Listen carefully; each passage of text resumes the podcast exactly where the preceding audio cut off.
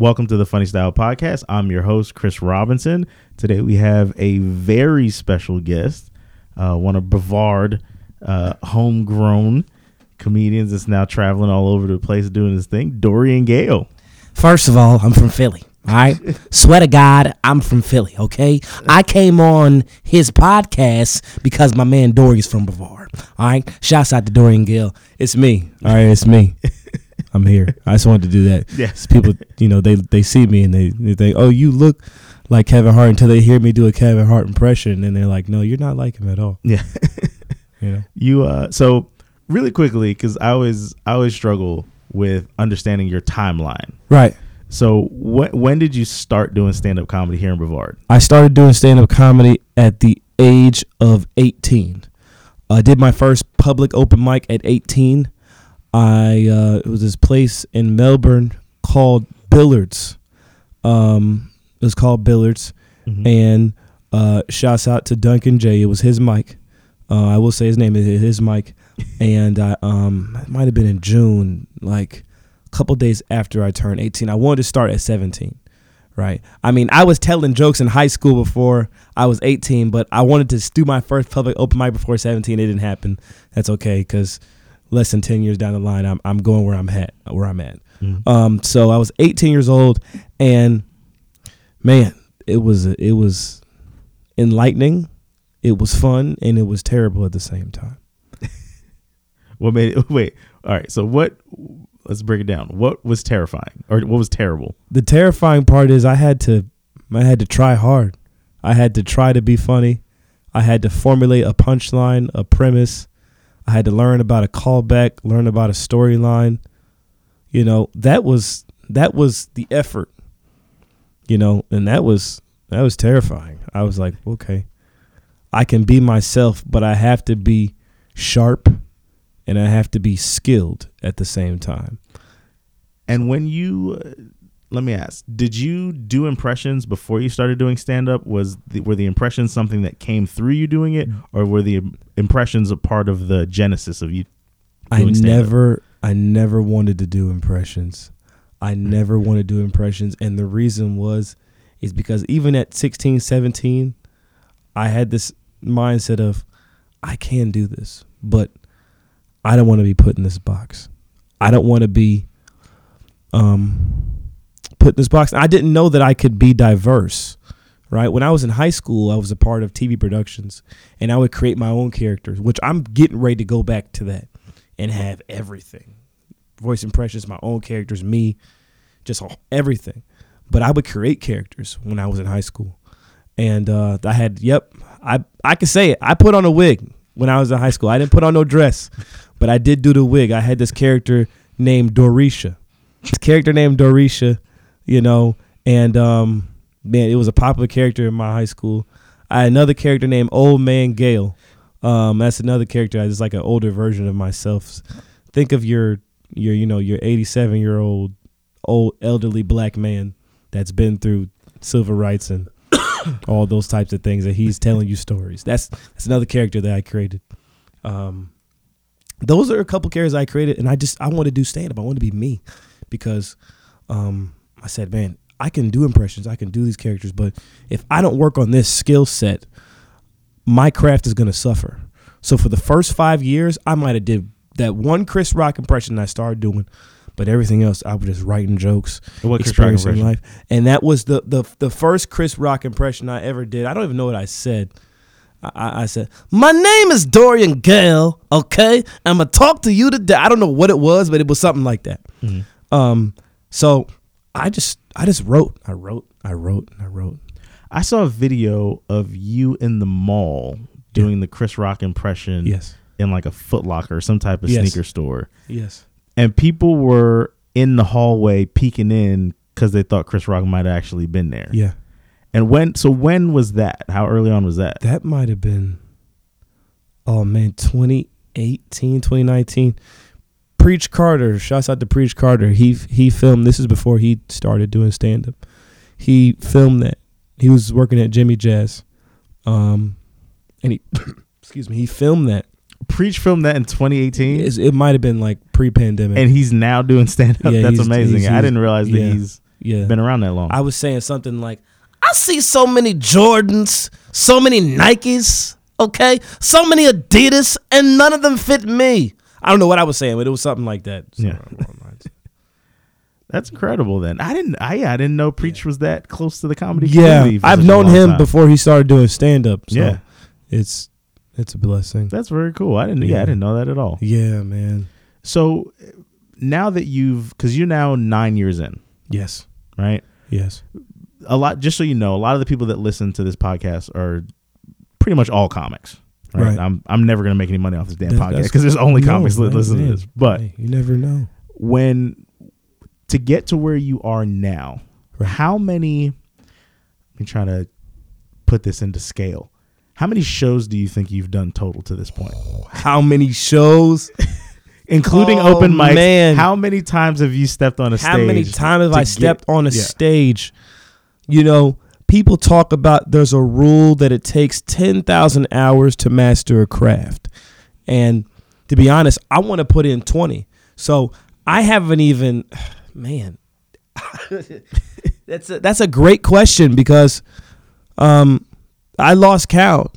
I look at the years and I think of the different places. So I might not have been able to count. Well, I've been to this comedy club 14 times. Man, I mean, I didn't even start getting into comedy clubs until like three three years ago, Mhm. and because of that, I would just go where I could. Uh, I performed at yes, I'm starting by saying this: strip clubs, churches. I performed at middle schools, elementary schools, high schools, banquets, the mall. I The mall. perform. I've street performed several times. I perform on the spot, like you know, people recorded me on the spot. Hey, Dorian, da da da, and then jokes, impressions, characters.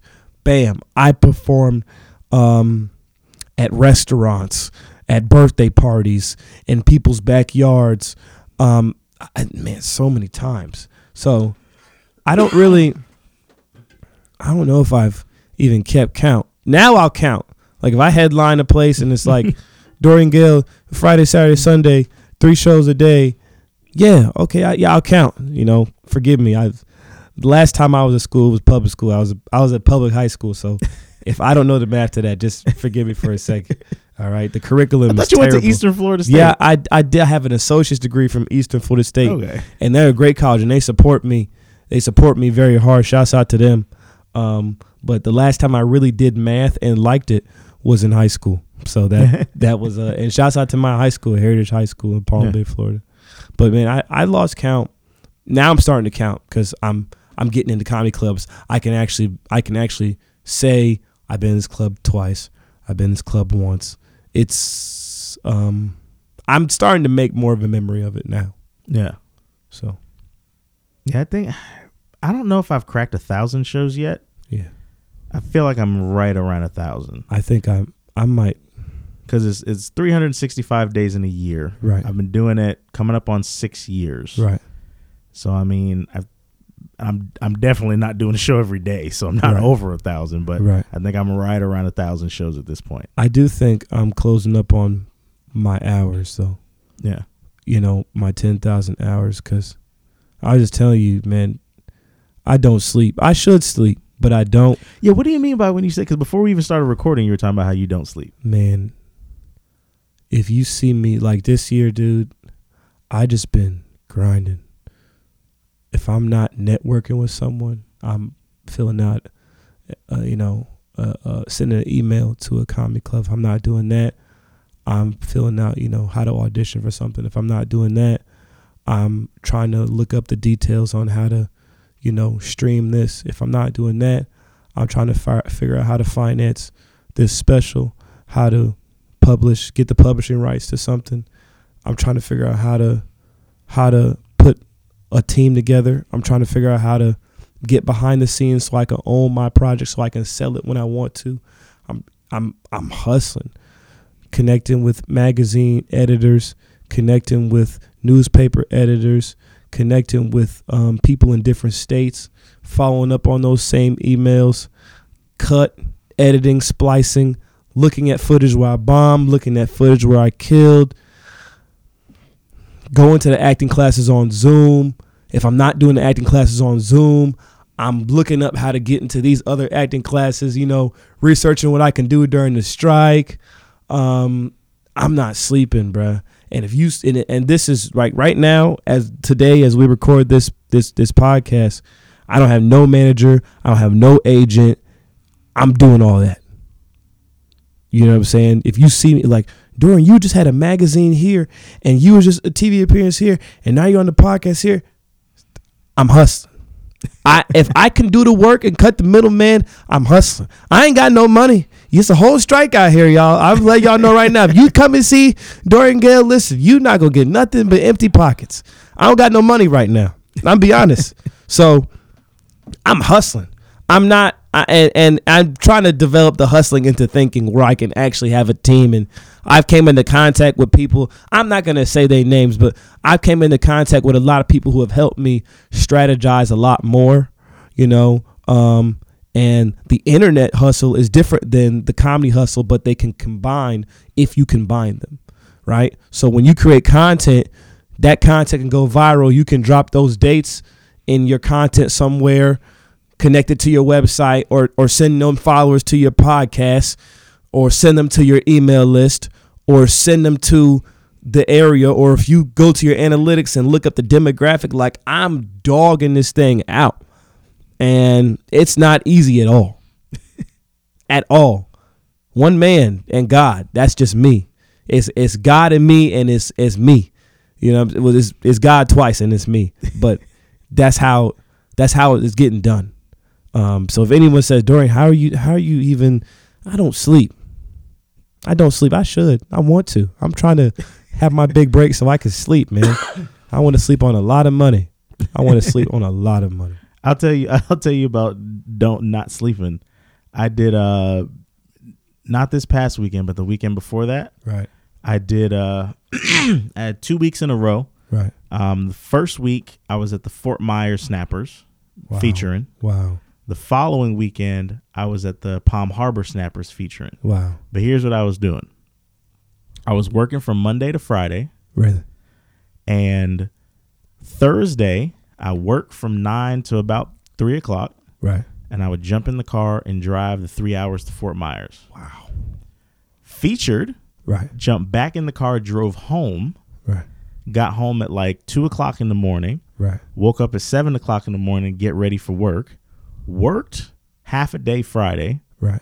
Wow. jumped back in the car, drove back to Fort Myers, Wow.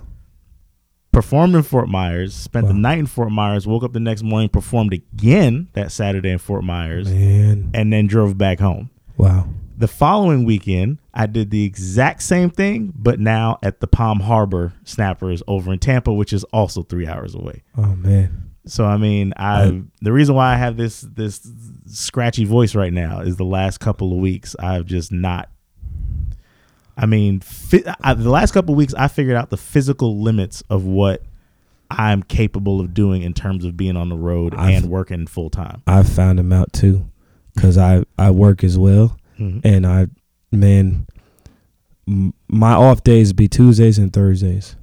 There has been times where, where did I go to? I took a I took a Wednesday off, so I I have I have flown to Virginia, and I did a show. I did a I think I did an open mic before I flew to Virginia. Came back from Virginia, and then I did another show. Um, and then like the next day I drove to Orlando and did a couple shows. That hustle I know you're talking about because sometimes I get back 2 a.m., 3 a.m. in the morning. I go to work at 5, sleep for like an hour, Yeah. 30 minutes, go to work at 5, get off, and then go do some more footage. You know, it, like it's it's a hustle, man. I, Mhm. yeah, man. I know you're putting in your work. You're gonna get that back. It's gonna Yeah. come back to you tenfold. Well, it was cool to see. So I'm looking at all the stuff you're doing. Number one, what social media platform kind of blew up for you first?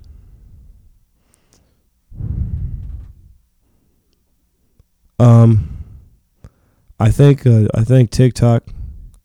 Um, I think TikTok. Yeah, TikTok. Um, so much social media stuff. By the way, we can talk about that. Actually, is a separate podcast, especially this year. TikTok. Um, 2020. uh, and it, this is all comedians, so I'm very vulnerable, and I I won't say nothing I haven't said on stage. So, 2020, I went to this school called UCF. Ironic because that's all I saw. So I flunked out of UCF. I flunked out of UCF. I came back and I jumped on TikTok in 2020, in the fall of 2020, right? And I decided to give it a shot. I said, man, they got this day one, day two, day three challenge. Let me jump on there. So the first one I did was a Chris Rock. Day one is Chris Rock. Day two is Chris Rock. Day three. Now I had the complete voice, but it showed the voice developing, right? And that's what the point of the challenge was. So that was one of the first ones. Then I think I did the Chris Tucker one, and then that Chris Tucker one. Um, I got contacted by like these bigger pages, and they repost your content on their platforms that have 10 million, 2 million. The Chris Tucker one is huge. Um, and when I say huge, I mean across Snapchat, Facebook, Instagram, um, not much of Twitter, which is now known as X, but those those platforms. Oh man, that Chris Tucker one was huge. Um, and then the Bernie Mac one that I did day one, day two, that was in December of 2020. That took off on my TikTok. A million in a million views in two days. Wow. And then Steve Harvey's team, they reposted it on their Twitter account. Wow. Um, so much social media stuff, dude. I, it's crazy how that happened. So what of that do you think? Because I always always have like uh like so for example, Right. when I did my album, I attributed I attribute that to doing James Yawn's "Funny Not Famous," Right. right? Because that led to that. That's incredible. When you got to do the BET Awards, Right. what do you think is the main thing that led to that? Okay, so I did a video and the slogan that I said was what was it? It wasn't like a good neighbor, stay farmers there. It was a slogan and shouts to all these Was it like people. "Have a nice day"? I don't remember. yeah, it was a it was it was a slogan. I said Give me a second. See, now I got to So we use these things, but I got to really look at it now. I think I was saying America uh, like in Bernie Mac's voice, I was saying like a good neighbor, State Farm is there, and Gilbert Gottfried. I said it like Chris Tucker. Um, I said it a couple times. and the producer uh, commented. He said, "Check your DMs for more opportunities." So I checked my DMs, and you know, back then in in 2022, you know, this is before people. This is before you know you know, billionaire Elon Musk changed the verification and anyone can have a blue check. This is before that. So if you're legit, you're legit on social media. If you got a blue check, you're really somebody at that point. So, but you know, you can you don't know if this is a forex trader or a Bitcoin trader. You don't know who this Yeah. is. They be in there fast. They've been some of the first people to be in your comment section to be like, "Would you like to make a thousand dollars in five days?" I don't know how that happens, but that's usually how it is. And so I, I looked at his profile. I said, okay, seems legit. So I go to the messages, and you know, I was going to check him out first. And he said, you know, da, my name is such and such, and I'm a I'm a um I'm a brand specialist. I work with um I don't even know if I can say these names. Um, I work with this company. I work with BET. I can say that because Yeah. I I didn't I didn't sign the contract. Yeah. Uh, I, I say I work with BET. Dot. We have opportunities for content creators such as yourself. If you're interested, um, hit me back. My contact information is such and such. So I hit him back. Um, we exchange numbers. We talk. Right. We talk on the phone, and he says, "Yeah, man, I would love to get to know you more, and um, maybe we can get you still on some things and, and projects and launches and things of that sort." So two weeks later, this is like in April of man, it's only it's only been like a year since all this stuff has happened. This is like in April of 2022. So he calls me back. He says, "Yo, we're filming a Burger King BK fries, the little chicken fries. Yeah. We're filming a BK fries commercial that's going to be airing on the season finale, the first season finale of the Mrs. Pat show on BET. If you're interested, this is the date. Fill out your information.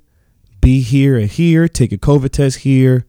Be there if you're interested. I'm like, wow. Wow. And I was scrambling at that point, you know. So, first thing I did, I said, I got family up in Atlanta where the commercials filming. So, called them up. I said, hey, you know, I have this opportunity. Can I, would I be able to stay with you? And he's like, yeah, yeah. And by Atlanta, was that Tyler This- Perry Studios? This wasn't at this wasn't at Tyler Perry Studios, Okay. but this was at a good location where um a lot of stuff gets filmed, and um so we I called my other family because I got family in um shouts out to Jacksonville, Florida. That's where my mother is from, by the way. Um, I got other family. I said, hey, can I would I be able to you know sleep da da da? And he said, yeah. I went to my boss, my GM. And I'm like, at this point, I thought I made it. I like, I was ready to quit my job. I was ready to quit my job, y'all. So I went to my GM and I said, hey, you know, I have this opportunity to go film a commercial, and you know, if you need to fire me, that's fine. I, I literally said this. I said, if you need to fire me, it's okay, but I'm gonna go take this opportunity. She said, no, take the days off. I got a friend that went up to Tyler Perry studio, had an opportunity. She's now working on his movies now. Wow. So she was so generous and gave me the days off. So I'm like set. So I drove up. I met so many great content creators, so many great people. Um, dang, I'm- I'm not trying to say his name because I know they'd be really, really, really, um, they'd be really specific with that Yeah. stuff. But dude was so nice, and we got to the house, real nice house, looked like the the nicest Airbnb you've ever seen in your entire life. We're in the like this den area, but it's like chandeliers and glasses and flat screen TVs, and it's real nice. You know what I'm saying? You know uh, that little fancy marble kitchen counter, all that stuff. He says, "All right, you guys, let's introduce each other. We get in this big circle. Looks like a AAA meeting, but you know everybody dripped out. They cool. They lit." And before he says, you know, he introduces himself. My name is such and such. But before we get started, I want to introduce you to this young man who drove all the way from Palm Bay, Florida, all the way here.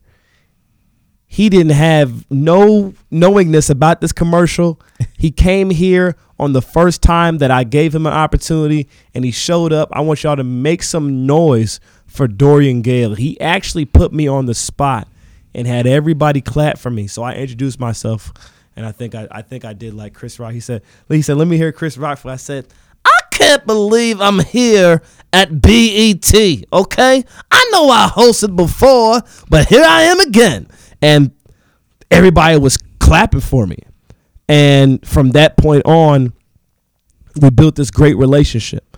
So that was in like April. The commercial aired in May, right? And and we all had to exchange numbers. So before the commercial gets ready to air, we're all on the phone, FaceTime each other, like, yo, we're gonna be on TV and da da da da. da. And he's like, man, you know, I really want to thank you all.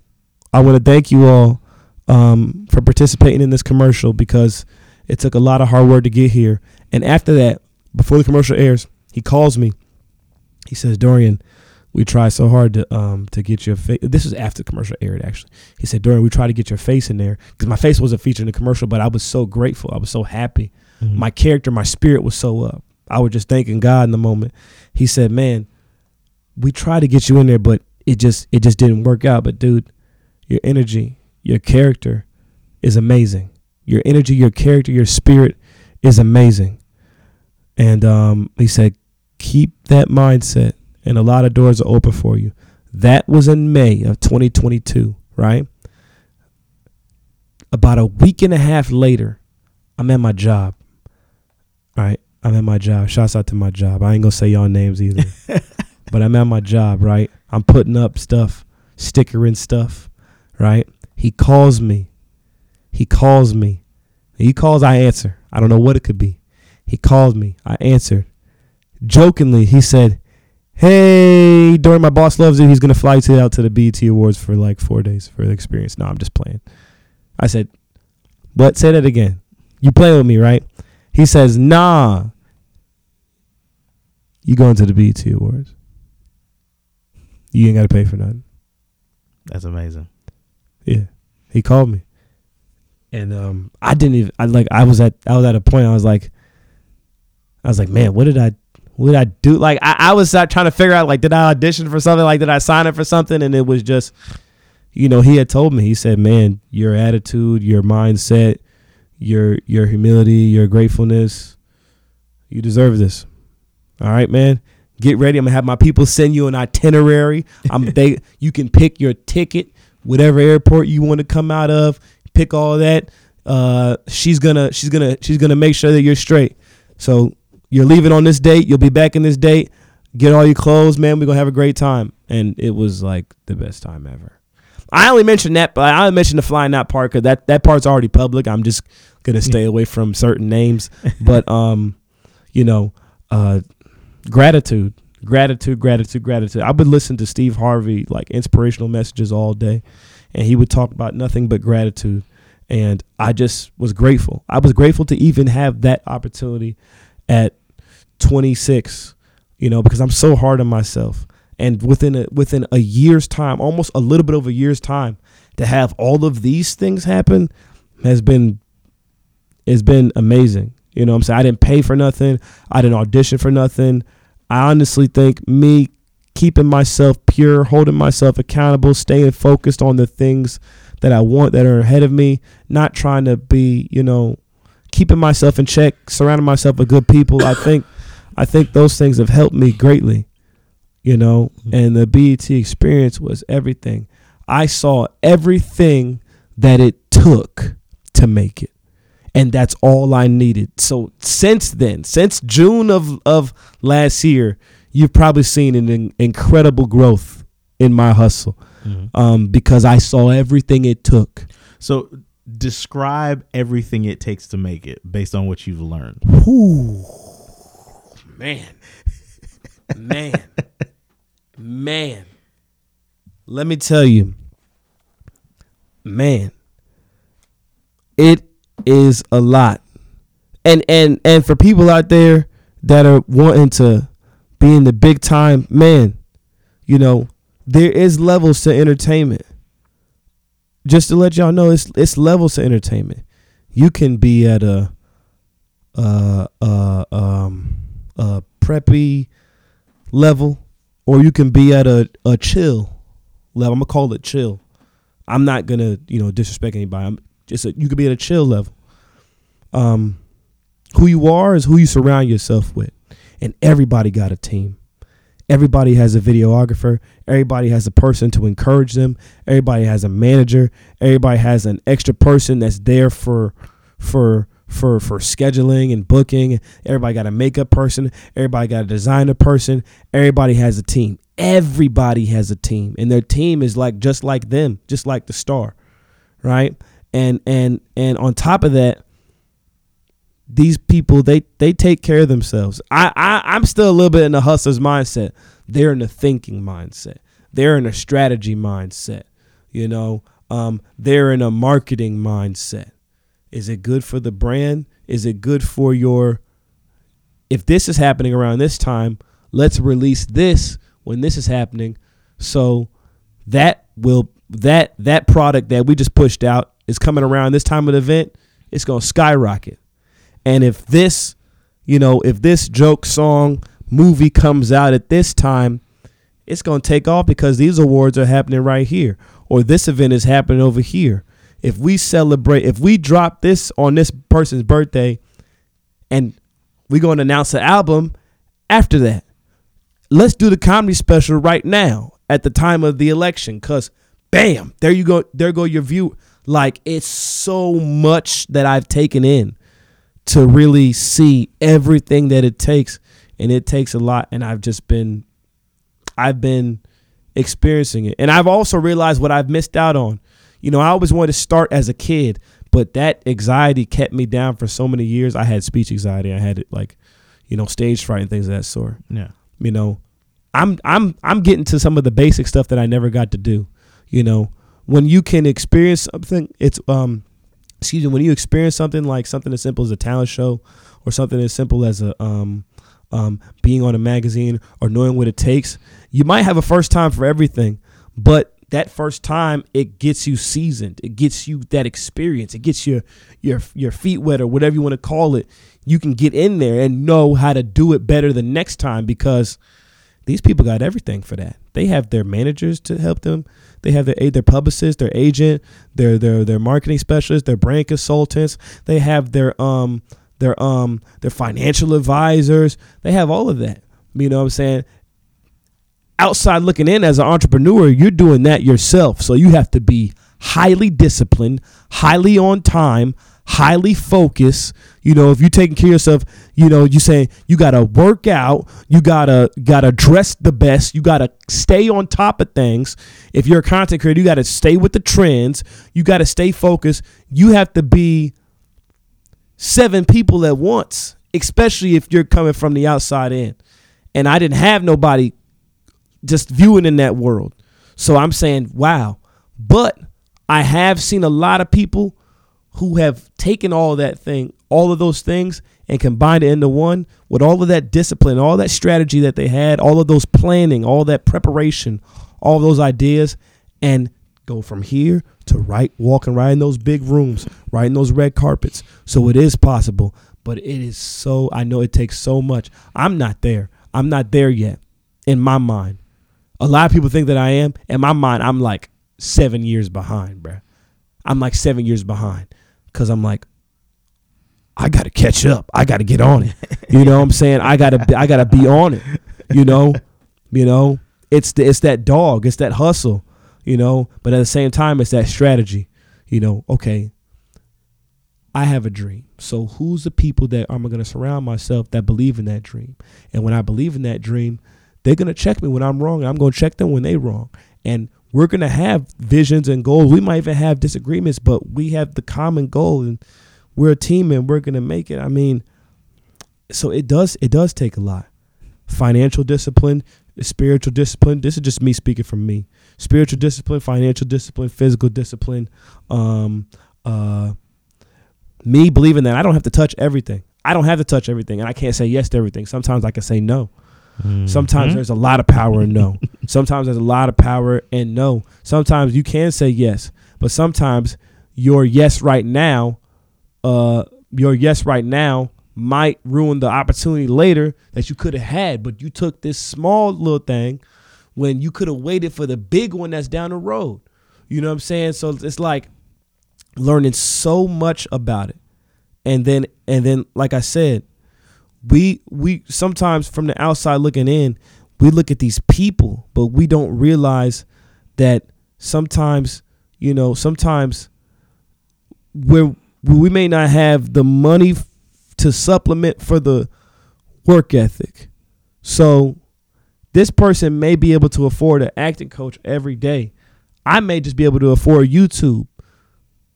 They got acting coaches, but I can just go on YouTube and learn how to act, or I can pay for the class online. May not be at that quality, but I'm I'm hitting seven days a week like they are. Mm-hmm. Or if they have an organizer or a front desk person that schedules everything for them, I may not be able to afford that or have that person. So I just got to be more organized.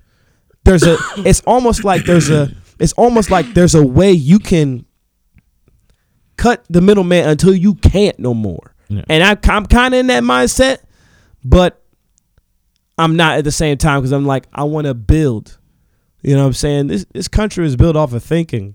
you know what I'm saying? This country is built off of thinking. They didn't they didn't do no work. They and they didn't pay nobody to do no work either. Free labor. That's how America's built. America's built off of making other people do their stuff. Yeah. You feel me? It wasn't it's not like we gonna go hustle. You know what I'm saying? That's my thinking. No, no, you gonna do that for me. I'm not picking that cotton up. I'm not picking that cotton up. you know what I'm saying? Like it's so so at, at this point, where do you consider yourself uh if you had to create like a pie chart of percentages, right, right, where would you place yourself as a content creator, and where would you place yourself as a stand-up comedian? What percentages of those two things are you? I, oh man, I don't, I don't even like rating myself, man. This is, I feel like Well, it's not rating. It's like uh, Yeah, like how much of your energy goes into each thing. I try to I try to um I've been doing stand up way longer. Um but I said I started my first first open mic at 18. I was on the internet at at at at, thir- at 14, 15 doing impressions, covering songs. I would I would cover right. You had yeah. like a what was it, Bryson? Yeah, I would cover Bryson the Tiller songs. When I was like 15, 16, like DJ Khaled was real hot back then. You know, he was the best. You know what I'm saying? Another one. And he would have these songs come out, and I would just cover them to see if I sounded like the people on the songs.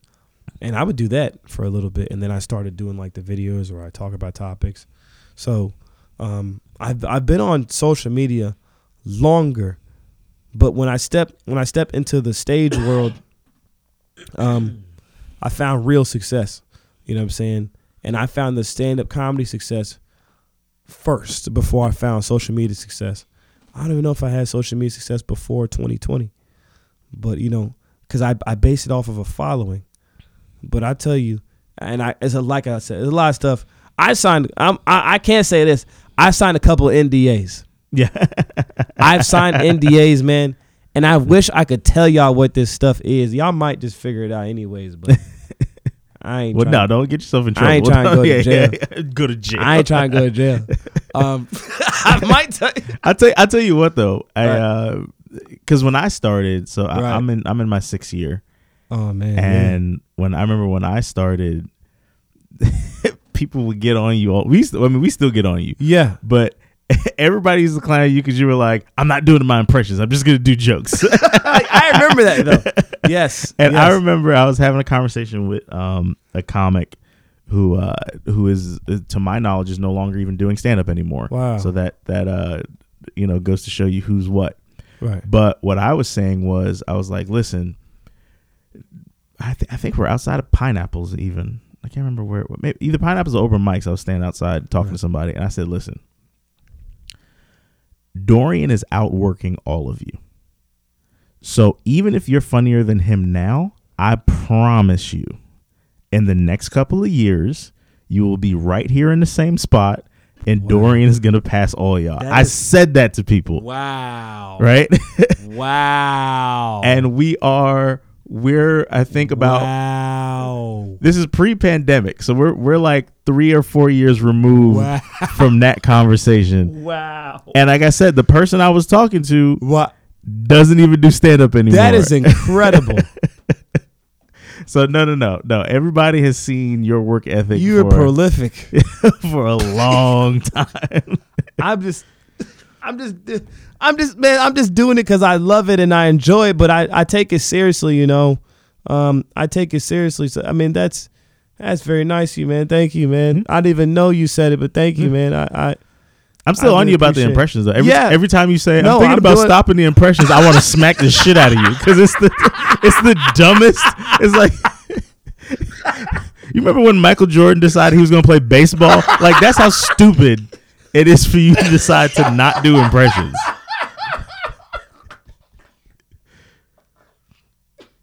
It's like if Michael Phelps was like, "I'm not to swim anymore." I'm gonna start running. Like it's just the dumbest thing in the world. I don't want to do impressions anymore.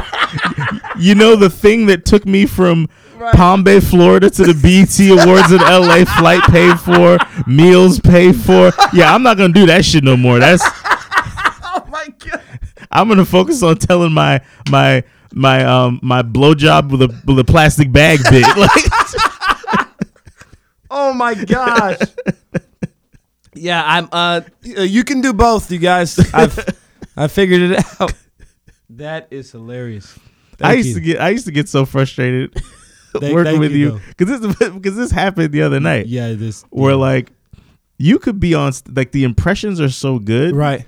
that even if you're on stage bombing you could go into the impression and pull out of pretty much Yeah, any I- bombing like no matter what Yeah, I like you saw that happen. yeah i remember we did a we did a contest at open mics once Right. and you went up Right.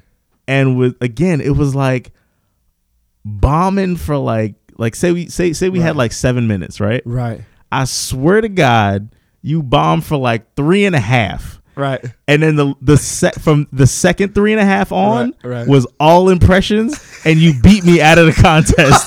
and I was like, but he was bombing the whole time. He was telling actual jokes.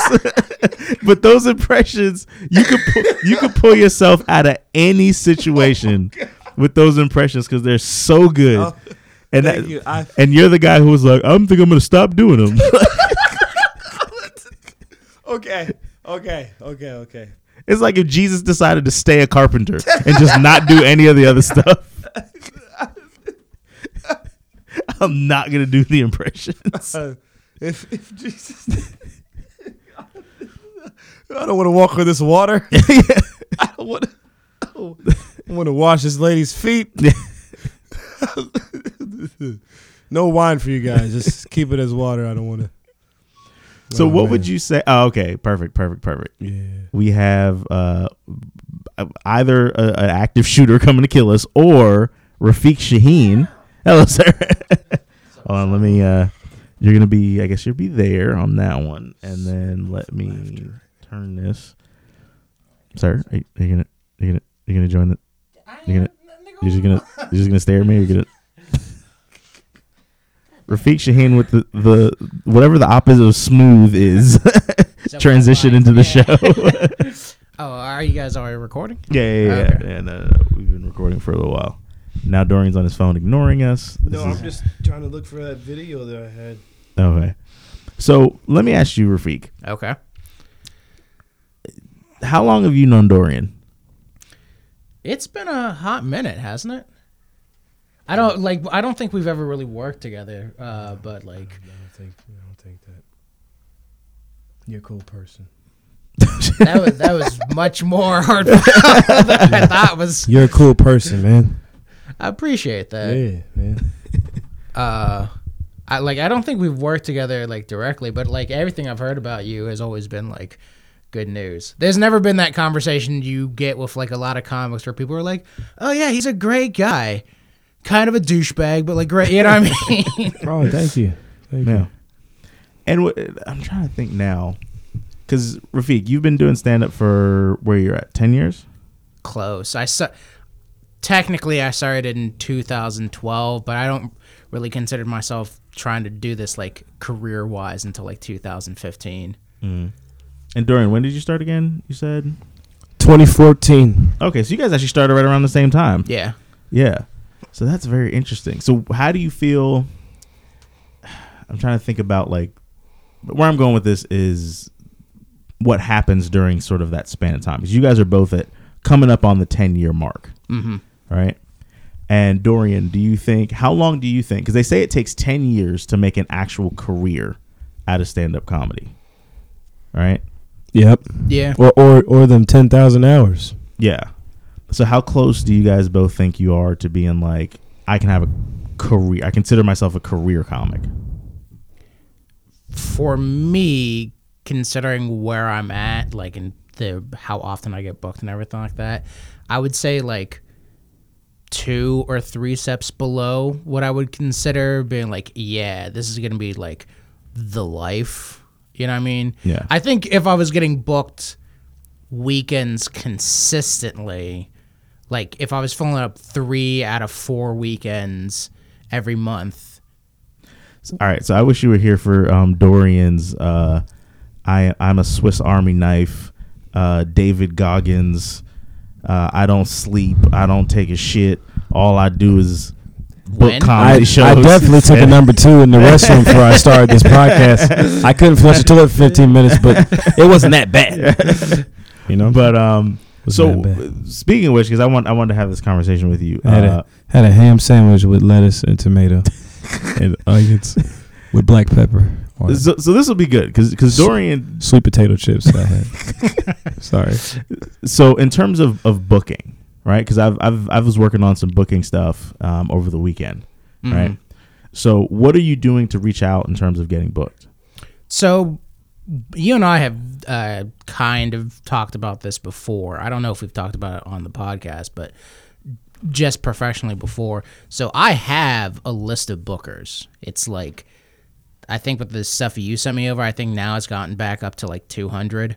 Uh, before it was like 350, and then the pandemic happened, Yeah. and a bunch of people either left the industry or like, "I'm just quitting." Uh, like life. uh, but um, so basically, it's on my uh to-do list every Tuesday. But like every Tuesday, I go down the list and try to get as many bookers like an email as possible, and then I mark them off. Been like, hey, and like I have it color coded too, so it's like, hey, contacted this person one month ago, and then usually I wait like two months after that last email to send them another one. So I'm just going down that list uh, through as many people as I can, you know. And after that's done, usually then I'll start reaching out to friends to be like, "Yo, you need anything? Like, you need." Yeah. See, that's interesting because we we do the opposite. I need to incorporate what you're doing, and I think you need to incorporate what I'm doing. So I honestly get booked mostly off of like social media direct contacting bookers. Mm-hmm. It's like people that I've actually now. Grant, I guess it's a little different because I've been out a lot, so I know a lot of the people like person I can directly contact them. But like for example, the last time I booked a bunch of stuff, I was looking at my calendar and I was like, "Oh shit, I don't have anything for like the next 2 months." Mm. And I literally went to Instagram and went through all of the messages that I've had over the past, you know, 6 months and be like, "I haven't been at this guy's club in 6 months, let me message him. I haven't been at this person's club in 6 months, let me message them." And then I get on Facebook, I go through Facebook Messenger, do the same thing. Mm-hmm. So I'm I just wonder because you're saying uh, you're saying you're not getting as booked as you want to. Yeah. Um, I think maybe the the disconnect is it's easy to ignore because I mean we've we've interviewed people on the podcast who say, you know, I run a club and we get 200 messages, a, emails a day with you know com- comics with an EPK and all that other stuff, um, and it's just hard for them to get to it. You know what I mean? Yeah. and I wonder if there's a little bit more uh, like physical hustling. I, I I absolutely understand this, and maybe you might have a better uh, way to put this than I do, especially since you have a lot of industry time. Uh, but like, it's one thing if you have a personal connection with the booker, which is what a lot of like social media booking is. You know, like Yeah. it's it's more than just going like, hey, uh, improv, can you put me on a show? It's going, hey Bob, can you put me on a show? Shouts out to Bob. You know, uh, but like there's there's that kind of connection which definitely does get you booked more. But there's also kind of a I don't want to call it an issue, but there's kind of a thing with like depending on where you're at in comedy, are you just reaching out to like small venues and going like, okay, I'll accept like 50 bucks for the show? Because what I'm trying to aim for is has been more like bigger clubs and theaters and stuff like that. But I guess, and this is this is just a strategy conversation because I don't have the answers because I haven't made it either. but I think because I've noticed in terms of uh, the bookings that I've done recently, is to me in a lot of ways it starts with the local bookers. So one thing that I noticed, like our list, because we've shared lists, we kind of have the same list. Our list of comedy clubs, what it doesn't have is the people that book the, you know, restaurant shows down in Fort Lauderdale. It's not Yeah. going to have the guy that is running the the one nighter at a you know at a kava bar Right. in in Cocoa Beach. It's not it's not going to have any of that. And the people that are booking a lot of these clubs are very tapped into the comedy community. So if you don't show up in that sort of world, it can be hard to get in. So like for example, like I was talking to somebody earlier today and it was like I brought up a comic and they were like, "Oh yeah, he's got a great reputation. I've see him all over the place. He's because Brian Milligan actually when we were um, talking the other day brought up the point. He's like, some of some sometimes I stay busy even if like shows don't pay that much, just to keep my face on flyers out there in the ether.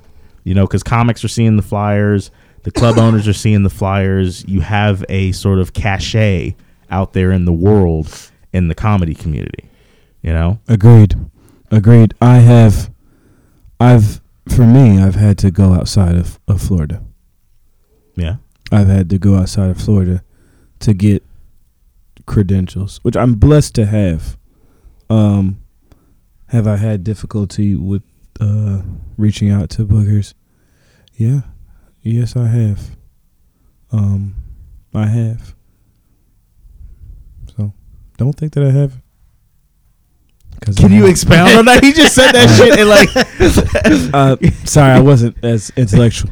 I um, I really I uh, when I like, I didn't know email lists or emailing or any of those things until I was like uh, 20, 23, 24. You know, I w- I w- did work within the local uh community, and I tried to keep my face on consistent shows. Um, but then you know, uh, then the the industry started changing, and you know, I was like I said, I started like at 2014, and then social media became okay. If you can bring this many followers, you can pack the house Mhm. and can email get your email list to sell out the shows, and it became about you know putting people in seats, which it is. I get that, you know. Um, so that's what I started to focus on, and um, still had trouble with the email thing. I mean, hey, y'all, shouts out to anybody listening. If the, you're listening, um, Dorian Gayle and my man's right here to say it. it Rafiq. Rafiq, book Rafiq us. Shaheen. Rafiq, b- book Rafiq uh, and Chris and Dorian. We out here. Yeah. I mean, to what Dorian's saying, you know, one of my general life problems, but especially in comedy, has been the transition in social media. Because kind of like when we talked on the Jacoby episode, like generally, I do not like social media. I just want to live my life and, you know, be who I'm going to be without having to record everything I'm doing every day, every second, just to get like 25 minutes worth of clips, you know?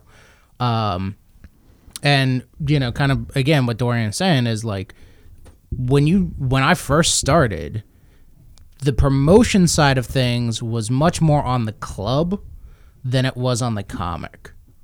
You, I mean, it's always been a little bit on the comic, but like, it's especially with social media, it's become a lot more like, oh man, how many followers can you bring? And there's a certain question of like, so what are you doing? Like, Well- are you just the venue? Well, very, very much so. I, I will say this. Uh, this is definitely a problem that I've run into. Um, I I understand that this is now how the industry works. So rather than fight the uphill battle of trying to get it back to what it used to be, it's it's actually a it's actually a much easier path to try and work within the system that currently exists. yeah, embrace the slide. Yeah. Right. But but the reality is, I mean, at this point, so many people, like for example, I always I always use the example of a plumber's job is to do the plumbing. Promoters are supposed to be doing the promoting. And what happens now is promoters will kind of book you and have this attitude of like, all right, well, let's see how many people you bring out. And it's like, well, I, this is not my job. You know, most places, uh, and and now it's be, it's become our job. But now the question becomes, all right. So for example, let's say somebody does a, let's say somebody does a one nighter at a. I, I, I don't want to use an example of one I've actually done, but let's say somebody has a one nighter at a The funky chicken. the Funky Chicken. There you go. Somebody has a one nighter at the Funky Chicken, right? They're gonna Shouts out to the funky chicken. Yeah, Nebraska. the, the funky the, the guy that runs the one nighter the Funky Chicken wants to is looking for a comic that's gonna bring a bunch of people out. He's got a let's say he's got a four hundred dollar budget. He's gonna pay the headliner two hundred and fifty bucks. He's going to pay the feature $100 and he's going to pay the uh, host 50 bucks. And that's the budget for his show, right? If I'm now a headliner who can bring people out, who can actually fill a room based on my own clout, why would I go through you who's going to sell, let's say you sell, let's just make this math easy. Let's say you sell 50 tickets at $20 a piece. That's a $1,000.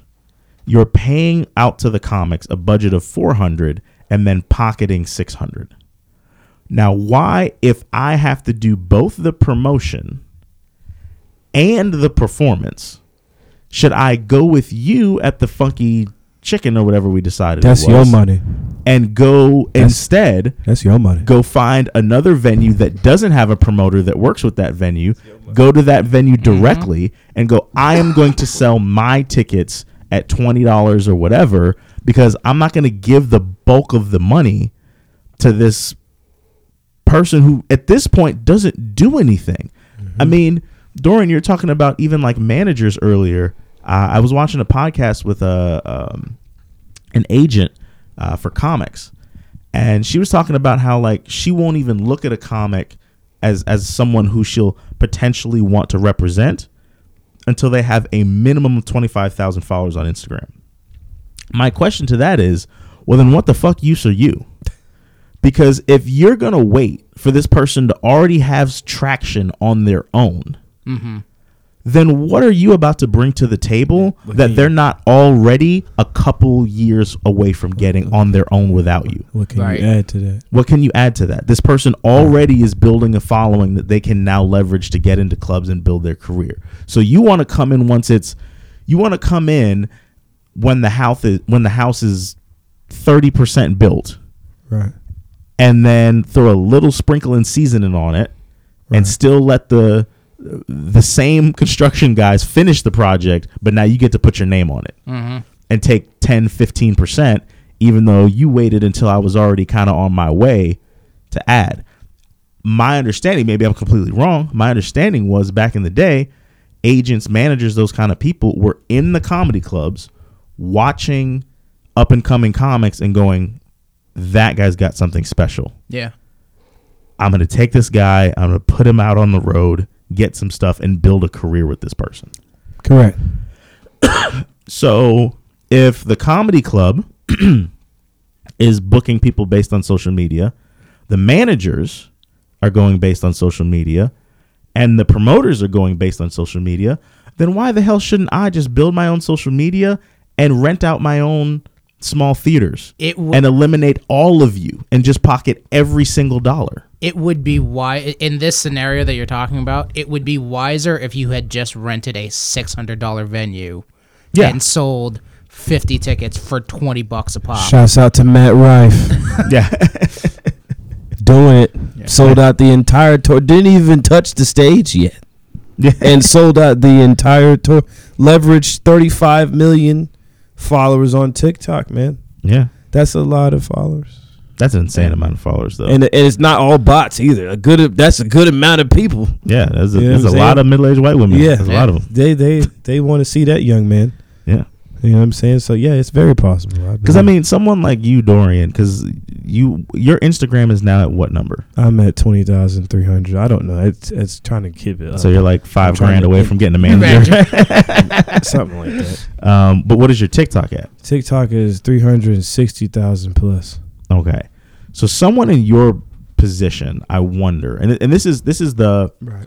This is this is one of the one of one of the mysteries that I I really intend to tackle with this podcast Right. because I think if we as comics could get to the bottom of this, that's everything, and that that shifts the power back to me in the hands of the comedians. Correct. With that type of following, there has to be a way to market within your own following, right? Correct. And I, I know that you'll upset your followers if like every other video is a promo thing, Right. but if maybe one out of every eight, maybe one out of every 10, I've started. just every once in a while, it's like, hey, you know how people will get have their uh, they'll post their, a, a picture of them with all their it's like their calendar essentially, Right. And they post that as a thing, Right. right?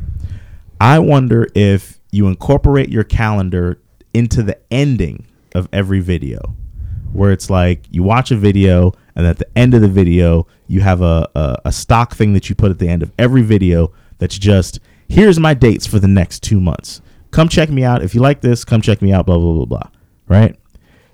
If we can figure out how to translate those audiences into physical ticket sales at actual locations, then we can eliminate all of the middlemen. Yeah. I mean, what, what you're talking about is the call to action. Yeah. You know. That's that is correct. I'm I'm uh I'm working on that part. Um and that included like this this year I just I've tackled making myself relevant of the internet period, like Google and everything like that. That's all right. So we can talk about that. Yes. Uh, I, uh, I I was proud of you because I started when you when you put uh, I was I started to put like comics that I know. I started putting their names into Chat GPT, Right. And Chat GPT's response was, "Don't nobody know who the hell this is." Right. Right. Uh-huh. Because you have to have an actual. Google has to recognize you as a celebrity Right. in order for Chat GPT to be able to Right. you know, whatever. If you put Dorian Gayle, because Dorian Gayle is now recognized as a social media influencer by Google, ChatGPT goes, Dorian Gayle is a you know social media blah That's blah blah content creators blah blah blah. I didn't even know that. That's yeah, yeah, yeah. That's incredible. because I saw you are uh, you are officially. So how did that happen? That Google now officially That was something- Gayle is somebody. that was something that I wanted to get done since last year, and I knew that I needed a diverse plethora of platforms magazines, newspapers, online articles, interviews, right? So this entire year I've been doing all of that. Like and shouts out to uh Brevard Live Music. They they just did an article on me the other day. yeah, yeah. I just saw Um, that. I read it. So I just hit up as much as I could. I ain't pay for none of them, but I just I hook I, I hit up as much as I could. Um, USA Today, Florida Today, and then you know, I'm gonna tell you, it, I'll put it like this: I got a little bit, and I drove it.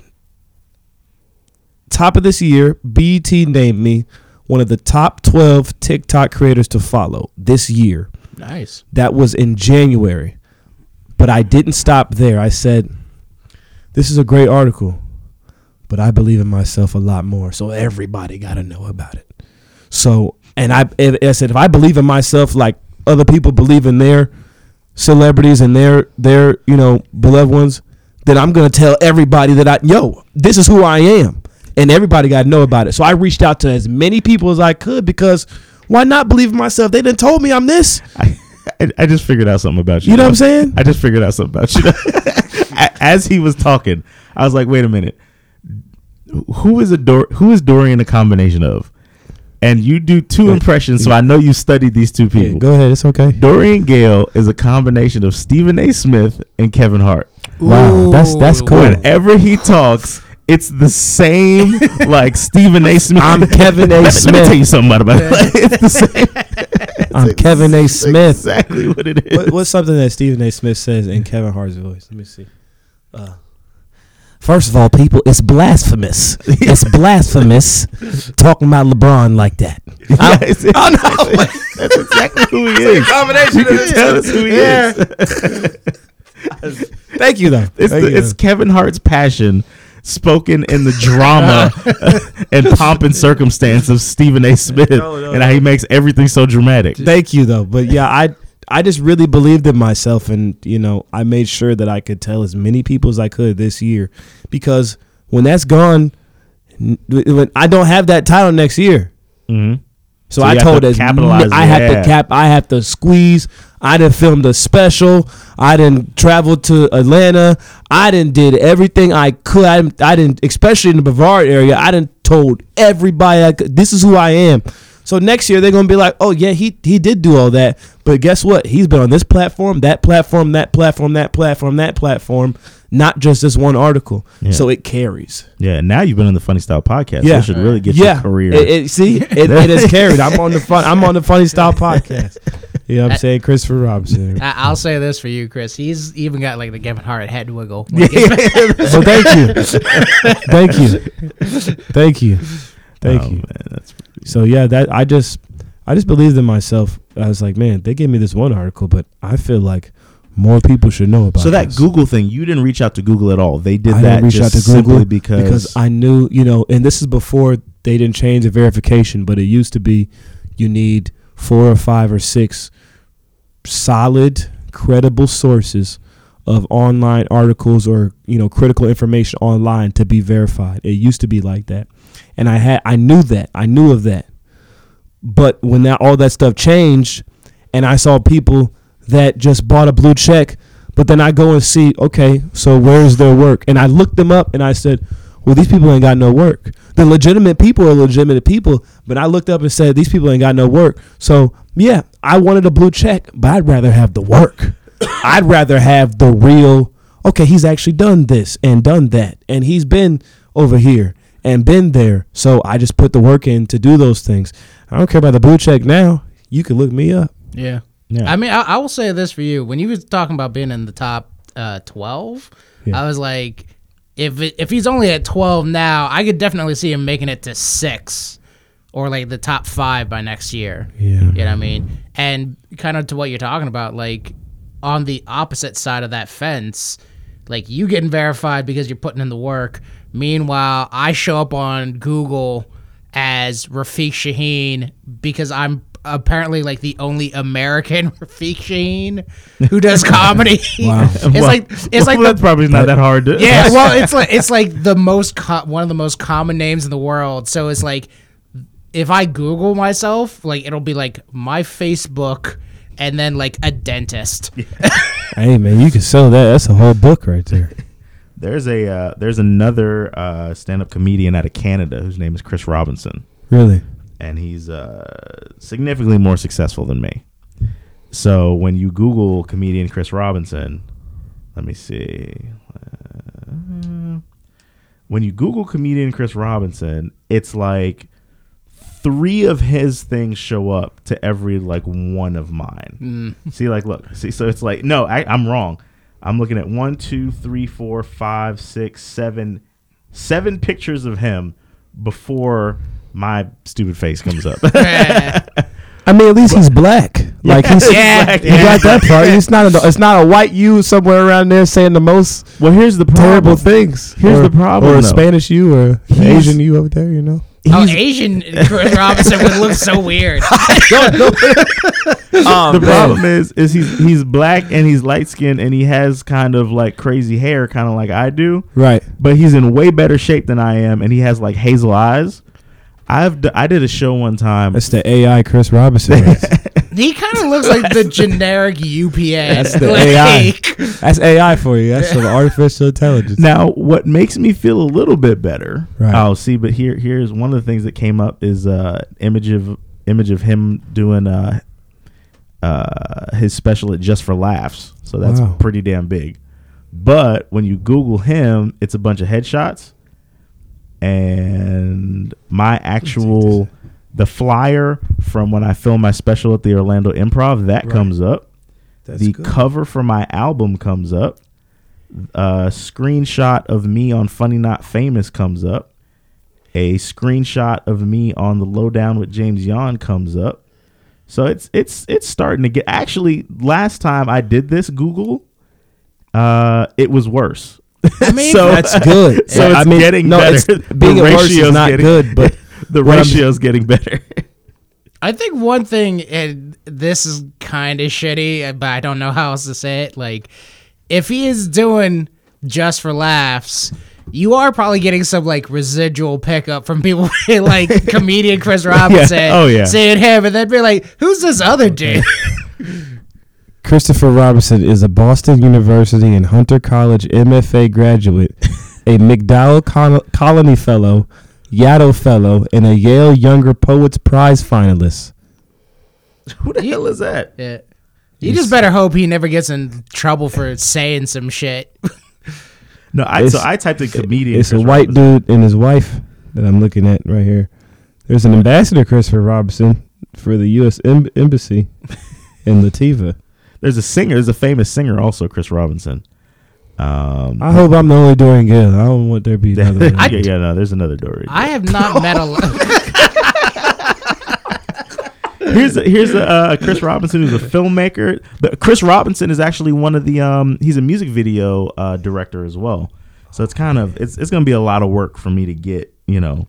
Rafiq, Rafiq Shaheen could get a couple bonkers gigs and be the most famous Rafiq Shaheen. I, I'm not gonna lie. If you search up IMDb, I show up like twice for like some really bad movies. Oh, And it's one of those things where it's like, oh, I don't want any of this out there, but I don't know how to take it down. But for real though, how cool is this? You look up Dorian Gayle, it is pure Dorian Gayle.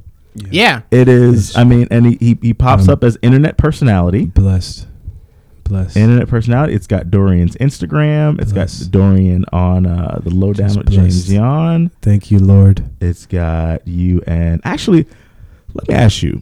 Yes. So you've done so Uh-huh. Afrotainment's studios. yes, You've done I think every show I've done every show that I've thought that of. they have, Yeah. right? Yes, Um, how Blessings. how has that been working with them up there? they're awesome, man. They're awesome. Candace, Chris, Cassandra, James, Type Mike. They're they're awesome. You son of a bitch! I look up Dorian Gayle. It is literally. Yeah, I'm at like. I've been. all right, here we go. I was I'm at, focused on I'm at picture like 38, and there's one person, and it's not Dorian. Like, it's literally Dorian. Like, Dor- here's Dorian with the Nation of Islam. Here's Dorian. I'm trying to keep good pictures of myself so I can. here's Dorian on public access television. Here's, Do- here's Dorian on some flyers. Here's Dorian doing a Glorilla impression. Here's Dorian. Glow, really? I swear to God, There might says. be people that react to my videos that from TikTok. So if you see like, like you know, the, a couple white women there, that, that's that's probably them reacting to my TikTok Ugh. videos. Dorian Gill. like, That's one of the name. things that I hate about Yeah. mo- like TikTok especially, but like modern social media is some dude will write like the funniest sketch. Oh, and then And- people just do voiceovers of it. Yeah. Yeah. Or, Or- use it as a voiceover. I mean. Or and sometimes not even that. It's just like the hit like Dorian's sketch will be playing up top. It's just some dude eating chips Yeah. underneath like Those basket reaction- in those clothes. And it's like Those what? reaction videos. I'm not gonna lie. I did a reaction video this morning to uh, Flavor Flav's re-edition of the Star Spangled Banner, and um, that was so interesting. Here's the thing. I don't know though. why they chose. I You know, I'm gonna leave them. I bet if I watch that though, you're adding something to it. I am adding something to it. I'm just. Let right? me let me Like, ask you. Yes. most most reaction videos are again just like someone watching the video. It's oh, like, and they I have could- no reaction all yeah, the time. and it's like They I could look just at it. watch it myself. like, No, it's that is Social media's weird, man. that is that that is that is content theft. That's all that is. It's just content. But let me ask you something. Yes. So uh, back to our social media. Back to building social media. Right. I've seen you in that Kobe Bryant shirt Yeah. in in in what looks like a broom closet Yeah. uh a thousand times. Yes. So my question is, and and again, that has now translated into real success on online. Right. What is your schedule in terms of how off how often are you putting out content, and what is the actual schedule of activity behind being able to produce content at that frequency? I am. So when I first started TikTok and I wanted to do like impression videos, I researched the best times to post on TikTok and it gave me this chart. And I looked at the chart. And anyone could look at this chart. It's online. This is free game. I pulled up the chart and the chart told me the best times to upload. It had like a level of engagement. It was like red, green, blue. You can pull it up. It was like red, green, blue, and it was like peak times for TikTok posting. And I found a day, right? It'll say like six, seven, eight, nine, ten, eleven. And I kid you not, um, when I did that, when I did the the Bernie Mac day one, day two, day three, I uploaded it um at the very minute of the hour. So if it said nine o'clock, I uploaded it at nine o'clock. The video was up at nine o'clock, not nine o one, not eight fifty nine. It did a million views. I've Wow. I've done that every si- every single view every single video that has over a million views. I've done it right at the hour, not Really? at the minute after, and not the minute before. Hmm. And they've all went viral. That's free game. They've all went viral. And let me tell you, just just an announcement to comedians out there, right? It's hard. It's hard to explain sort of the difference between people that are growing quickly and successfully, Right. and people that like are Meandering. kind of in a, s- in a stagnant place. Right. It's weird to say you're not you're not serious about what you're doing Yeah. until you become such a nerd that you're googling the correct times to post and looking at charts. No, but for real, because Right, earlier right, when you were right. talking about what it takes to make it, Right. there's mm-hmm. so many things that people don't understand that are. There's the side of it that's fun, Right. and then the ninety percent that's not fun Yeah. that it requires like something as simple as like like for me one of my biggest things is it sounds stupid but car maintenance Right. like a, i take my comedy so seriously Right. over the last couple of years i've become far more militant about my car maintenance Correct. than i've ever been in my life before Correct. You mm-hmm. driving and stuff. Yeah. yeah you know i've i've become i've become far more militant in terms of like what i wear on stage i go online and order those shirts in bulk like people make fun of me all the time because i'm always wearing the same outfit on stage it's like But no, no, dude, i have 17 builds, of these right, outfits yeah. That builds a a char- a character. Yeah And when I say a character, I don't mean like something silly. That builds a brand, should I say? exactly It builds a brand. Christopher Robin wears black shirts and jeans. That's Christopher Right. Robinson right there. If someone come And to your white show, they don't know who you are. That's him. That's him Right. right there. Yeah. If someone to do an impression of Christopher Robinson, they got to put on a black shirt and jeans. They have to copy you. yeah You know what I'm saying? And I look at great people that existed like shoot the, the, if Michael Jackson didn't have those white socks on with that them buttons, we don't know who it is, but he had a uniform and it it creates this memory. You create your own memorabilia and people will remember you not it, j- because you're funny, but also man, if if he had the black shirt on and those jeans, and they know that that's the originality, that's a part of your style, that's a part of who you are. When I say now you have a nice day, I've seen other people go online and be like, now you have a nice day. That's me. I made that. Mm. Yeah. You know what I'm saying? So it's like. That's a part of you that can't nobody take away, and that is a part of your brand, and that is your originality. And we know Christopher Robin's gonna come in here. He gonna kill it. And he gonna have on a, a that black T-shirt and those jeans. That's a part of you. So that like when I was trying to figure out, I need some more originality. I need some type of slogan stamp. What what can I do that separates me from all the other impressions? And I came up with a slogan. You know what I'm saying? And I that's a part of me. So that's a part of you, and Yeah. can't nobody take that away from you. That's originality, bro. to your and this goes for the people at home.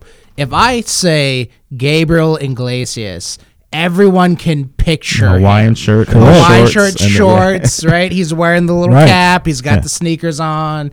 It's and you hit the nail on the head right there, Dorian.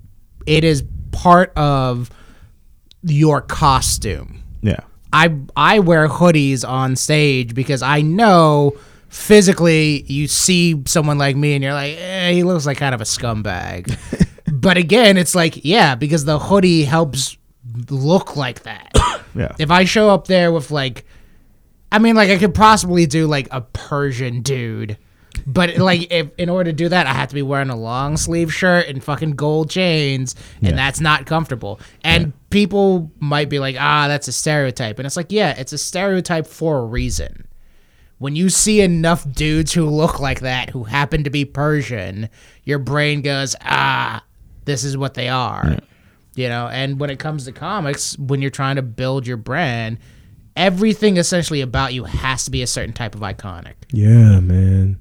They- Freaking, we're gonna know who he is because he got them hoodies. We gonna know Halloween around in the corner, man. If I want to be Christopher, I'm put on that black shirt and jeans, man. but we, but my thing, my thing about it, because I remember one time I did, I was, I was at Gregory's, Right. and I had a comic tell me he was like, I understand that you're wearing a long sleeve black T-shirt because you want to be comfortable on stage, Right. But once you elevate to a certain whatever, whatever, people want you to dress a little bit nicer.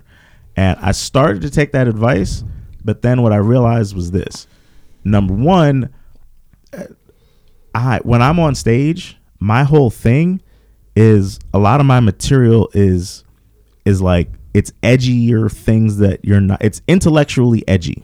Right. I get on stage and a lot of I, I make people clam up a little bit before I get the release of the laughter. Right. And could I go up there in a button down shirt that looks slightly a little bit, you know, classier or whatever? Yes, but then that look doesn't really fit what I'm doing once I start talking. When I start talking, I'm up here with this energy of I'm going to say some shit you don't like and you're going to have to sit there and take it.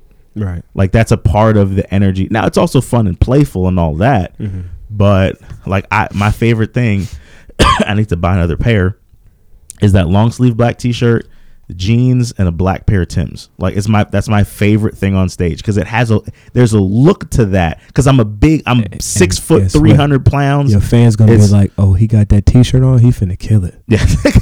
You know what I'm saying? Yeah. They gonna know. If, what, look, come on. Like, what if, what if, what if you, know, you talking about, you know, if, Michael Jordan went to go play ba- baseball, Baseball, and just yeah. stayed playing baseball, what if he came back to the game and is like, you know, yo, I'm gonna grow hair. Nobody want to see your hair, your Yeah, head. yeah. Well, like We want to see that hair. Take that hair off your head. You better cut your head bald to dunk on these people. He's Well, got think that about- fucking uh, high top house party going on. well, think Supposed to be about bald. Michael Jordan is bald. think about how crazy performing stand up comedy in a full leather leather jacket and leather Oh, pants is. That used to be a and thing. though. Eddie Murphy, right? That's Eddie Murphy's thing. When you picture Eddie Murphy, it's either the red Delirious leather outfit or, or, the you know, purple leather outfit. yeah. You know what I mean? It's that was his specific thing. and a lot of comedians followed that, you know. And then like when Kings of Comedy came around, it was they were just straight suits, but that was their era. Yeah. You know, Yeah. those suit those big Steve Harvey had them yellow big old double XL, triple XL suits on and Yeah. Bernie Mac had the suit and that was that was their era. One thing though that I'll say is that especially when you watch comics from when they start to when they kind of really get big, you can wear as part of your brand the nicer version of what you started off with. Yeah. Ali Siddiq wears like a lot of like track suits and stuff like that. But that. they're like Gucci tracksuits Right, now. exactly, and you can Yeah. you can definitely see the quality change. money from, on him now. right? Because Yeah. he's got that money, and even going back to Gabriel Iglesias, looking at his clothes, you can tell that fucking cabbie hat or whatever the fuck it's called is not something he got at Burlington Coat Factory. Yeah. you know what I mean? Mm-hmm. Yeah. Yeah, but I mean it, it, it It's a part of it, man. When when Yeah. when I see when I see Chappelle light that cigarette, oh man, he about to say something. yeah. You know what I'm saying? Yeah. Like he about to say something. So, I, yeah. I have the dumbest story about those cigarettes. oh yeah, you told the story of this but um, even like, even something as simple as like you again, you can little things that separate comics that are like experienced versus comics that are not. Like, it's gonna sound crazy. I know what underwear I like to wear when I'm on stage. Like, I have like like you know like the like athletic moisture wicking underwear so you don't like sweat because i'm i sweat. I'm a sweater right? So when i'm on stage it's like i wear these type of underwear i wear this type of undershirt. I like the um the long sleeve black shirts because i buy them from this specific place. Actually this is not an ad. I should fucking make these people give me some type you, of ad. Yeah. But the um, what are they called? True Classics. Those T-shirts where you see those commercials all the time. I get them from those people. I I, ha- I have a I have a stack of them in my closet. I, I I might have nine of these very specific this particular brand, particular style of shirt, all black in a stack, right? And then the jeans I have different. Jeans are different because jeans are jeans Man. to me. I don't wear But- no drawers when I perform. I don't wear tank that tops. be a lie. I don't wear socks. I perform. I perf- listen. I'm giving you all of me except for the clothes on my body when I'm on did, um, stage. you were doing the leather jacket. I've, For a I, while. yeah, I did the leather jacket for a while, but I don't wear underwear, man. I don't do that. This is a lot of information that we really don't we really don't need to have. For the for the comics at home, just remember, no underwear, twenty percent funnier. if I you want- fr- free balling, you freestyle. I want y'all to feel like I feel. You say that like you're in a commercial. I want y'all to feel like I feel. he, went up, he went up to BET and swears he's like a motivational speaker now. Like, I, I'm not a motivational speaker, but you know, when I get rich, I'm gonna put some draws on. But until then, you know, I'm doing it. That's right. So you said you uh, recently recorded a special I re- I recorded one. I'm gonna record another one too. I'm video. gonna- this is video or audio. this is uh, video. This is- Uh, I'm special. I'm gonna. I don't have a date for it. I'm gonna record another one too. Wait, wait, no, no, no. Hold on. The first Yeah. one. The right? first one, yeah. We're, What- I'm already on. How much? second. How much? What's the It's like time? 55, 55 56 minutes. something Okay. around there. 55, Yeah. 56. Um, and you did that at Jackie Knight's. yes, I did. That's the um, Um, They do that up at that Italian restaurant. Food's Yes. really good up there. Yes, I love it. Shouts out to Jackie. Very, very Yeah. nice lady. Michelle. And uh, Michelle Key, thank up, you. yeah. And um, we filming another one too. I'm trying to get. I'm. Are you filming it at Jackie's again? I don't you- know where this one will be. This I'm gonna, t- will I'm be tell different. you. I'm gonna tell you. I got if if I put together this show. So I'm I'm working on a show. I'm Right. I'm I'm this close Okay. to finally getting a show at a venue that I personally love that I want to do something at if I decide to do it. And it's uh in the Eau Gallie Arts District. Okay. Um, it's the uh, Funky Dog Improv. Okay. So Cool. it's it's a beautiful room. Um, it's actually where Duncan did his um special. Yeah, man. That, Yeah. that's, that's incredible. Because we had a to we had a couple of venues. Tangiers is another really cool one if you wanted to do a special around here. You know what I've always wanted to do, um, because I graduated from Bayside. right. So Bayside actually built this beautiful performing arts theater, like at at the campus. Like the year Yeah. the year I graduated, so I, n- I never even got to see the building be built. Well, that's okay. And no, but I want to go back there and film a special one day. That would be cool. I cool. want to do a special at my old high school just just for shits and giggles. I, I- so I I wasn't trying to be dismissive of, uh, of that, but like when you're talking about like the school built something that you never got to be a part of, that was all a USF. like the year I graduated, they're like, "Oh, we're renovating all the old halls. We're tearing down like the old science building. Build. It's like." So I just paid for some other kid. Like, Actually, My- what I really want to do Yes. is so I graduated from Bayside High School in Yes. Palm Bay, Florida. Kim Congdon went there while I was she there, did. Shouts out to her. and Akeem Woods went there while I was there. yeah. Shouts out to Ooh. him. None of us knew each other, but I think future, I think it'd be cool as shit if we could do a lineup of the three of us Wow. co-headline a show Yeah, that'd at, be dope. At Bayside High School's theater and do it as like a fundraiser for the school. Be like, hey, this school has produced these three successful touring performing comedians. Successful. Yeah. You there know? you go right there. That's a great yeah. idea. And it's good marketing too. Yeah. to be like, hey, come out, do a good thing for the community, see some funny ass people, and you know, it's kind of our way of being like, yo, the three of us went on to do something big See, because I, of this. I graduated from Heritage High School in Palm Bay, Florida. Shouts out to the Panthers. Go Big Blue. Um, it's really weird. There's a lot of people that came out of Heritage. I don't know if I can say all these names. See, that's the only thing I just. They got the greatest band. We do Uh, have yeah. a great band, man. Actually, let me let me tell you something, Dorian. Yeah. I, I just thought of something. yes. Now here here's the thing with Dorian. If you ask him to stick to impressions, it's scary because is. he might just start doing some other random shit. All right, but. I, for the last couple of years, I Right. have hosted the Palm Bay Christmas Parade. Yes. You know the big um, Yes. parade that goes down. I think it's Malabar Road. Yeah. Right. He said, "Love that thing." I'm ho- I'm hosting it this year. Yes. Again, would you want to come and do a couple impressions with me on stage at the Palm Bay Christmas Parade? Absolutely. I'll do That'd it. be awesome. All right, so I will, Absolutely. I will, I will organize that. I'll do it. Yeah, and and um I'm familiar with this I'm familiar with the city like officials and things. Yeah, yeah, So. I've always been in touch with the community. yeah. Um yeah, my 10 year high school anniversary is coming up next year. And uh, yeah. And it'll be cool because the Heritage High School band is always one of the highlights Yeah. of the uh, parade, and you went to Yeah, Heritage High School. I did. I graduated from Heritage, class of 2014, best class ever. I'm just, I can't say these names. I really want to, but I can't say all these people's names. Why? Because they sold drugs? What No, hell I- they didn't. you know, some statute of limitations? I, I, no, I just, I just, I don't know. I, like, I know a lot of people. A lot of people know me, and I don't know how comfortable they would be with me. Just Dorian's like, I know where the bodies are buried. I Yeah, can't. sure. No, I, it's nothing like that. I, it's just, you know, shouts out to everybody that love me. I love y'all. Yeah. Yeah. Like that's one thing I'm excited to start doing too. Is like even stuff like this, like Christmas parade, right? Yeah, man, that's I'm tapped in. So like I'm I'm doing that through like uh, through like our, our business connection and the connection we have with the city, That's so cool. completely outside of comedy. right. But what's cool is some like the city, for example, or or or like the Chamber of Commerce, right? Yeah.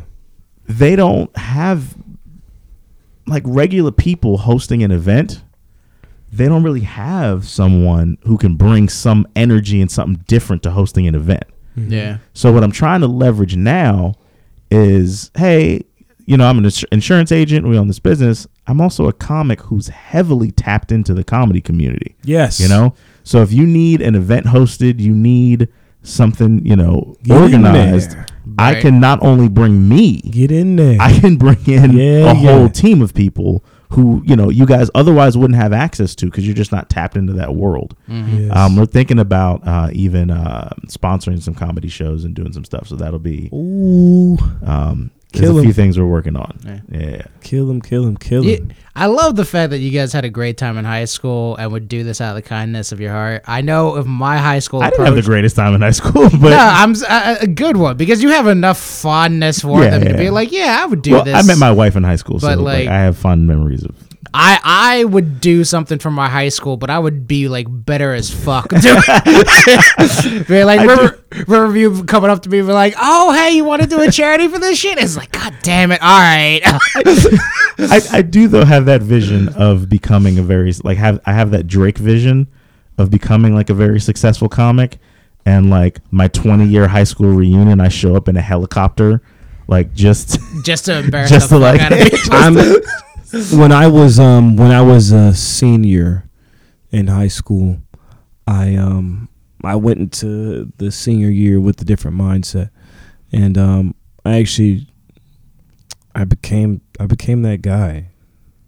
I became that guy. I became the popular guy that was, was known what the for being funny. talking I, I became the popular guy known for being funny. I became the funniest guy in the school, and um, and also in musical theater, also in chorus, also in drama club, Mm. and um.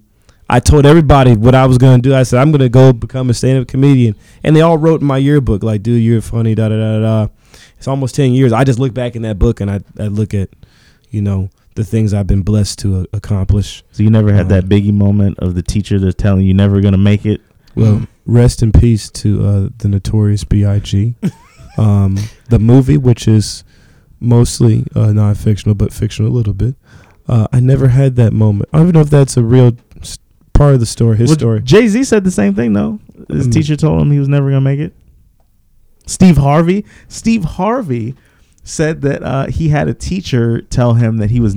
It was like one of those career day things, Right, right. Um, where the teacher was going around asking people like, "What do you, you know, what do you want to be when you grow up?" said you want to be on TV. He said he wanted to be on TV, yeah. And she said, "You'll something like you'll never be on TV." Yeah. Steve Harvey had a he overcame a lot. He Yeah. had a stuttering problem when he was a kid. Yeah. Mm. But here's this part: Steve Harvey says every year for Christmas, he sends her a television. Mm. I I have heard about it. But that. why? But why? but why? I Because he's on it. yeah. That's that's incredible. I think Jordan had one too, where it was something like he was being inducted into like the Basketball Hall of Fame, and he brought the teacher who Told him he was. yeah, the- there's there's a certain amount like, and again, this is coming from someone who knows he's petty. Yeah. there's a certain amount of pettiness I genuinely appreciate.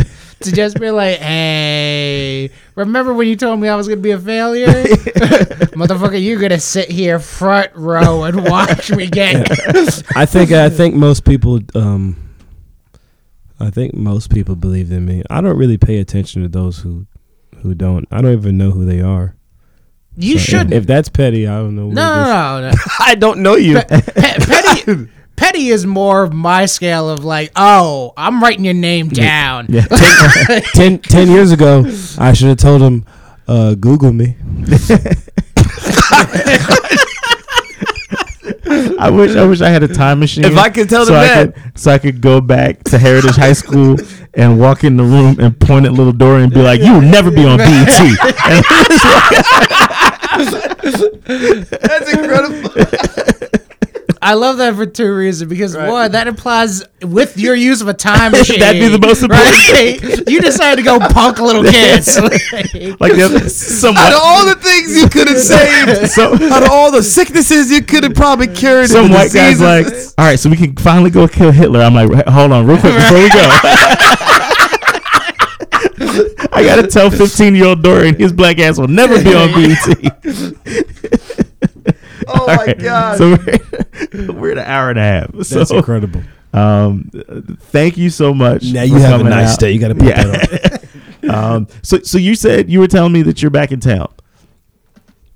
Maybe, Okay, so we should be seeing you out at more stuff, maybe. running around. You'll never know where I'll be. I'm. He's- I'm. he's I got a Stephen A. question. Smith. He's just a weird. I got a say question random Chaos. He's chaos. Is what it is. I got a question mark on Verbal chaos. I got a question mark on my body. You'll never know where I'll be. I'm an unlockable character. You know how many skins I got? You know what's so annoying about Dorian? We all know Dorian, but he now that he's had some success, he's in care. He's on at all times. Ah. Like you can't even have like a I conversation. I gotta be. He's- I'm I'm talking to to YouTube media training Dorian Gayle. I gotta be. I can't just say these names out Somebody, here. somebody at BET put the Men in Black flash thing in his face, and he hasn't been the same ever You'll since. never know who. There's the Man, Illuminati replacement. Thank you so much. This has been the Funny Style Podcast, ladies and gentlemen. Thank you for listening.